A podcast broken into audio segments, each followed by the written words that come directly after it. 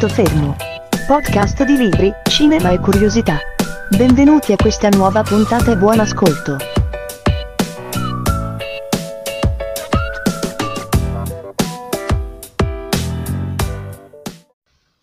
Buongiorno a tutti e bentornati a Un Punto Fermo, una nuova puntata, e ve lo dico subito, qui sta piovendo, io sono fuori sotto la pioggia senza ombrello, con una sigaretta accesa, il mio bel registratore, sto cercando al solito un caffè e registro in presa diretta a questa nuova puntata. Di cosa parleremo? Parleremo di tante cose. Facciamo un passo indietro di qualche anno. Correva il 1990 quando un giovanotto di belle speranze, fresco di diploma, doveva ancora decidere se intraprendere una carriera militare come volevano i suoi o dedicarsi ad altri studi, ad altre cose. In ogni caso ebbe come regalo questo giovanotto un soggiorno presso dei parenti d'oltremare. Questo giovanotto aveva dei parenti, degli zii, dei cugini emigrati tanti anni fa negli States, che in realtà non aveva mai conosciuto se non tramite qualche sporadica telefonata o qualche lettera. Gli fu prospettato quindi di passare qualche tempo, un periodo diciamo sabbatico, proprio per conoscere questi parenti e approfittarne per apprendere meglio la lingua.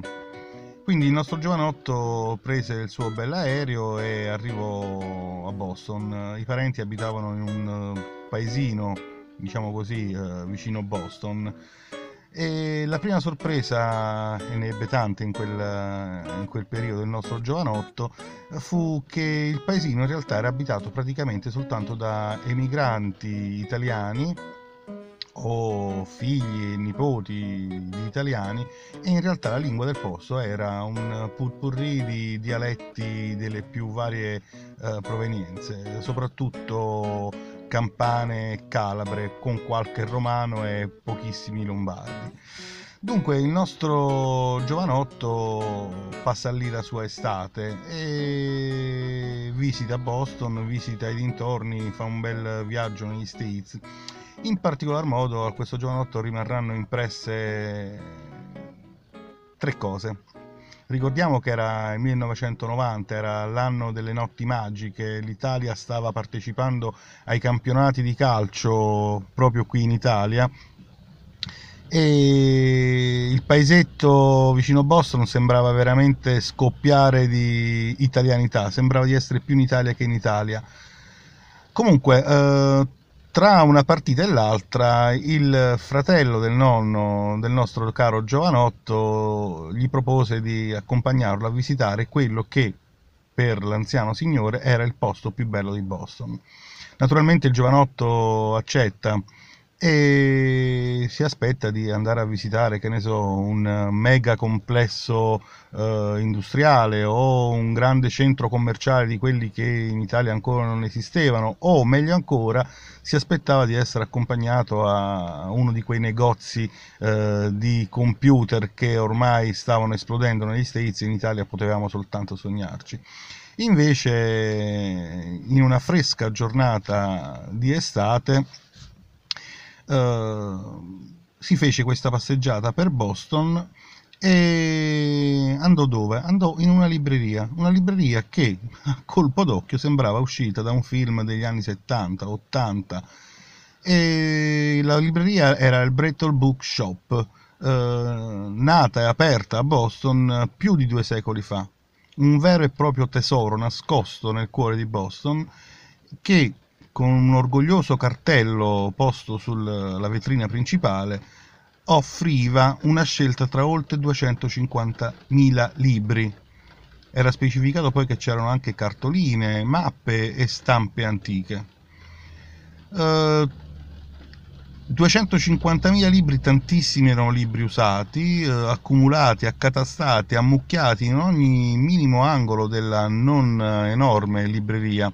Scaffali su scaffali, intrecciati uno all'altro, intrecciati con altri lettori che passeggiavano, sfogliavano, compravano, rivendevano libri, e in particolar modo il nostro giovanotto rimase colpito da quello che era il terzo piano, che forse era quello più stipato di libri. In questo terzo piano c'erano addirittura libri di antiquariato che avrebbero avuto sul mercato un certo valore, ma quello che più lo colpì era fu un cartello che si fece tradurre dal commesso italiano, in cui era spiegato che il prezzo posto per la vendita dei libri era puramente indicativo. Cosa vuol dire? Vuol dire che se un libro era in vendita a $15 e tu in tasca ne avevi soltanto 10, 9, 8, 7, potevi prenderlo lo stesso lasciandovi i $7-8 che avevi in tasca, con la promessa fatta al bibliotecario, che era un vecchietto che sembrava quello di La Storia Infinita, di tornare quando avessi avuto la cifra rimanente a pagare il debito, o in alternativa, se proprio non ti piaceva il libro che avevi preso o non avevi soldi per dare la differenza, riconsegnarlo al bibliotecario che ti avrebbe ridato quello che a tutti gli effetti era un anticipo. E il commesso, che in realtà era il nipote del vecchio bibliotecario, spiegò che ormai i soldi li avevano fatti, i soldi ce li avevano, potevano fare una vita dignitosa, e in questa maniera cercavano di rendere più dignitosa anche la vita di chi voleva leggere, voleva acculturarsi, voleva anche svagarsi, ma non aveva i mezzi economici. Altre due sorprese ve le racconto dopo, ma dove vogliamo andare a sbattere con questo discorso? Vogliamo andare a sbattere sul fatto che esistono decine e decine di libri che praticamente sono illeggibili per un lettore medio, o anche per un lettore forte, per uno che ha un bel gruzzoletto di soldi in tasca. Sono libri che, per fortuna, adesso digitalizzati, o perlomeno digitalizzati in parte, e sono dei veri e propri tesori. Vi faccio qualche esempio. Uno in particolare è un papiro, un libro in 2 volumi inglese, che stranamente può essere acquistato come volume singolo nella parte non tradotta, ma se vuoi la parte tradotta in inglese, soltanto in inglese, devi sborsare ben 4.000 sterline. Il primo volume costa solo 1.500 sterline, ma è scritto in geroglifico. È il libro che raccoglie il famoso papiro di Smith, famoso perché è il primo trattato di chirurgia e risale a più di 3.500 anni fa. Correva l'anno 1862 a Luxor, che ancora oggi è il più grande museo all'aperto del mondo, e l'Egitto esercitava un fascino irresistibile per gli archeologi e avventurieri di tutto il mondo. In una certa bottega un signore, un turista appassionato di egittologia, scoprì questo e comprò questo papiro. Il signore appunto era Edwin Smith, che poi ha dato il nome al papiro. Il papiro appunto risale all'incirca al 1500 a.C., quando la capitale egiziana era Tebe, un paese in quel momento segnato da lotte intestine e che stava vivendo una fase di transizione tra governi stranieri. La caratteristica più peculiare di questo papiro, e che spiega anche il prezzo, è che è il primo e unico papiro egiziano che tratta di medicina ma non parla di magia. È appunto questo che lo rende unico, quello che gli manca rispetto agli altri papiri di chirurgia o medicina egiziani. È un testo assolutamente scientifico e non fa alcun riferimento a una qualsivoglia forma di magia, tranne una sola formula scaramantica posta all'inizio del libro, quasi come prefazione. È stranissimo, perché la chirurgia, la medicina egiziana si basava parecchio, per non dire totalmente, sull'uso di amuleti, riti magici e incantesimi. Invece in questo papiro non c'è nulla di tutto questo, e in tot pagine vengono rappresentati, descritti minuziosamente 48 malattie, 48 traumi che possono accadere al cittadino egiziano per un motivo o per l'altro, dall'incidente sul lavoro alla ferita di guerra, e con tanto di anamnesi del paziente, diagnosi, cura e prognosi, tutto prettamente scientifico come ai giorni nostri. Il papiro è formato soltanto da 12 fogli e, ripeto, ha nella sua forma di papiro un valore inestimabile e non ci pensiamo nemmeno a poterlo comprare, però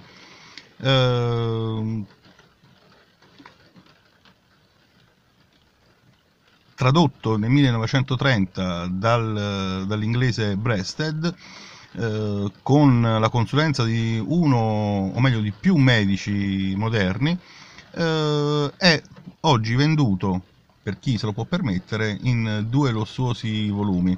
Il primo raccoglie esclusivamente le pagine del papiro ed è in geroglifico e costa 1500 sterline. Se vuoi la traduzione in inglese, o meglio ancora nell'inglese del 1930, perché non è stato mai più ristampato o ritradotto, ha un valore di circa 4.000, viene venduto all'incirca 4.000 sterline. Vi faccio notare che una delle poche copie messe all'asta circa, credo, 3 anni fa, è stato venduto per 18.000 sterline. E visto che differenza con il nostro vecchietto americano, un altro testo, e rimaniamo sempre in Egitto, molto raro, molto interessante, e che è stato battuto all'asta a un valore stratosferico, è una tavoletta di cera più nuova, più, diciamo, rispetto al papiro di cui parlavamo prima, all'incirca alla metà degli anni, risale più o meno a 1800 anni fa, quindi già siamo in epoca romana, l'Egitto già sta arrivando a un livello di decadenza. E cos'è? Non è un papiro, ma è una tavoletta, e la particolarità di questa tavoletta è che è la tavoletta con cui faceva i compiti uno studente. Non conosciamo chi era lo scolaro, però sappiamo che conosceva le lingue, tant'è vero che oltre ai classici geroglifici egiziani ci sono 2 righe che traducono in greco antico. In particolare sono 2 frasi, sono l'insegnamento evidentemente del maestro che lo stava seguendo. La prima frase dice: dovresti accettare solo il consiglio di un uomo saggio, e la seconda: non puoi fidarti di tutti i tuoi amici. La tavoletta in greco e egiziano è stata acquistata nel 1892 dalla British Library per poco più di 7.000 sterline dell'epoca, che sono una cifra veramente altissima, e oggi supera abbondantemente i 50.000, le 50.000 sterline, ma sinceramente non so chi potrebbe spendere tanto per uno qualcosa del genere. Tuttavia è stato messo più volte all'asta dal museo.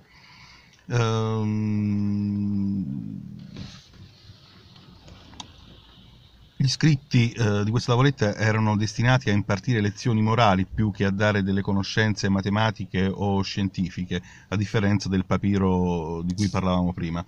Ma ancora di più, rimanendo sempre su pezzi antichi di inestimabile valore, c'è la cosiddetta pergamena o pergamena di Vindel. La pergamena Vindel, in italiano è così che si dice, è una raccolta di canzoni, precisamente 7 canzoni, scritte o perlomeno narrate dal punto di vista di una giovane donna in attesa del suo amante, un amante che in quel momento è assente, è lontano, non sappiamo per quale motivo. È molto più recente la scoperta di questa pergamena, anche se il testo naturalmente è antico.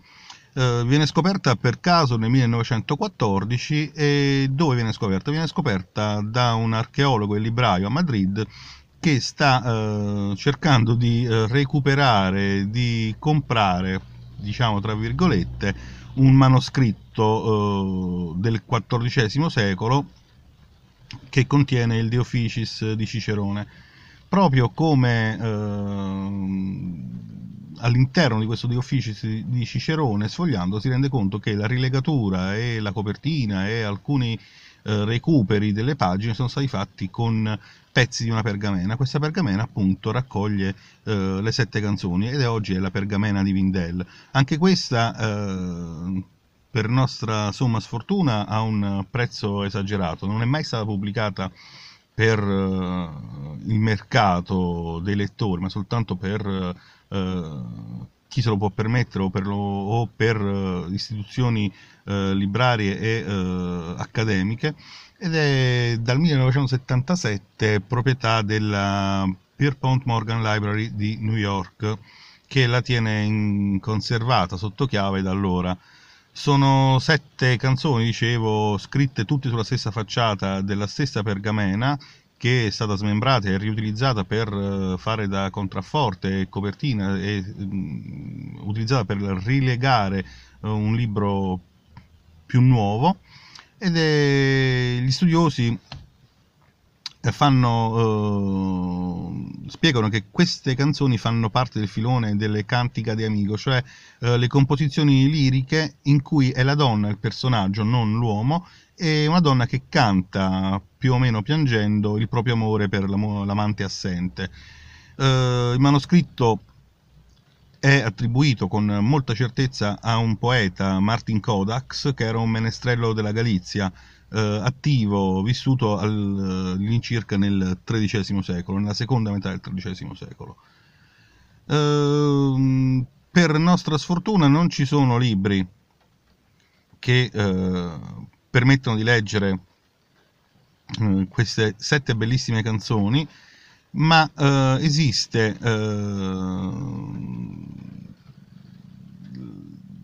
un'altra versione, stranamente, di queste stesse 7 canzoni, che era già nota all'inizio del XVI secolo in Italia, ed è conservata all'interno del canzoniere della Biblioteca Vaticana. È il canzoniere Colocci Brancuti, ma in questa notazione stranamente manca la parte musicale, cioè mancano le note. Chi ha avuto la fortuna di leggerlo, riuscendo in questo, aiutandosi con la traduzione in italiano, è rimasto colpito di quanto era profonda la poesia di tanti secoli fa, e la bellezza anche delle musiche, per chi ha avuto la possibilità di ascoltarlo, perché stranamente non è mai stato pubblicato, però alcune orchestre, alcuni gruppi armonici hanno avuto il permesso di cantarlo, registrarlo, mandarlo in onda anche in trasmissioni televisive. Ripeto, sono canzoni scritte 8-9 secoli fa, sono 7 canzoni, sono una più bella dell'altra. C'è una particolarmente che mi piace, si intitola Onde del mare, o precisamente Onde del mare di Vigo, e è una poesia d'amore.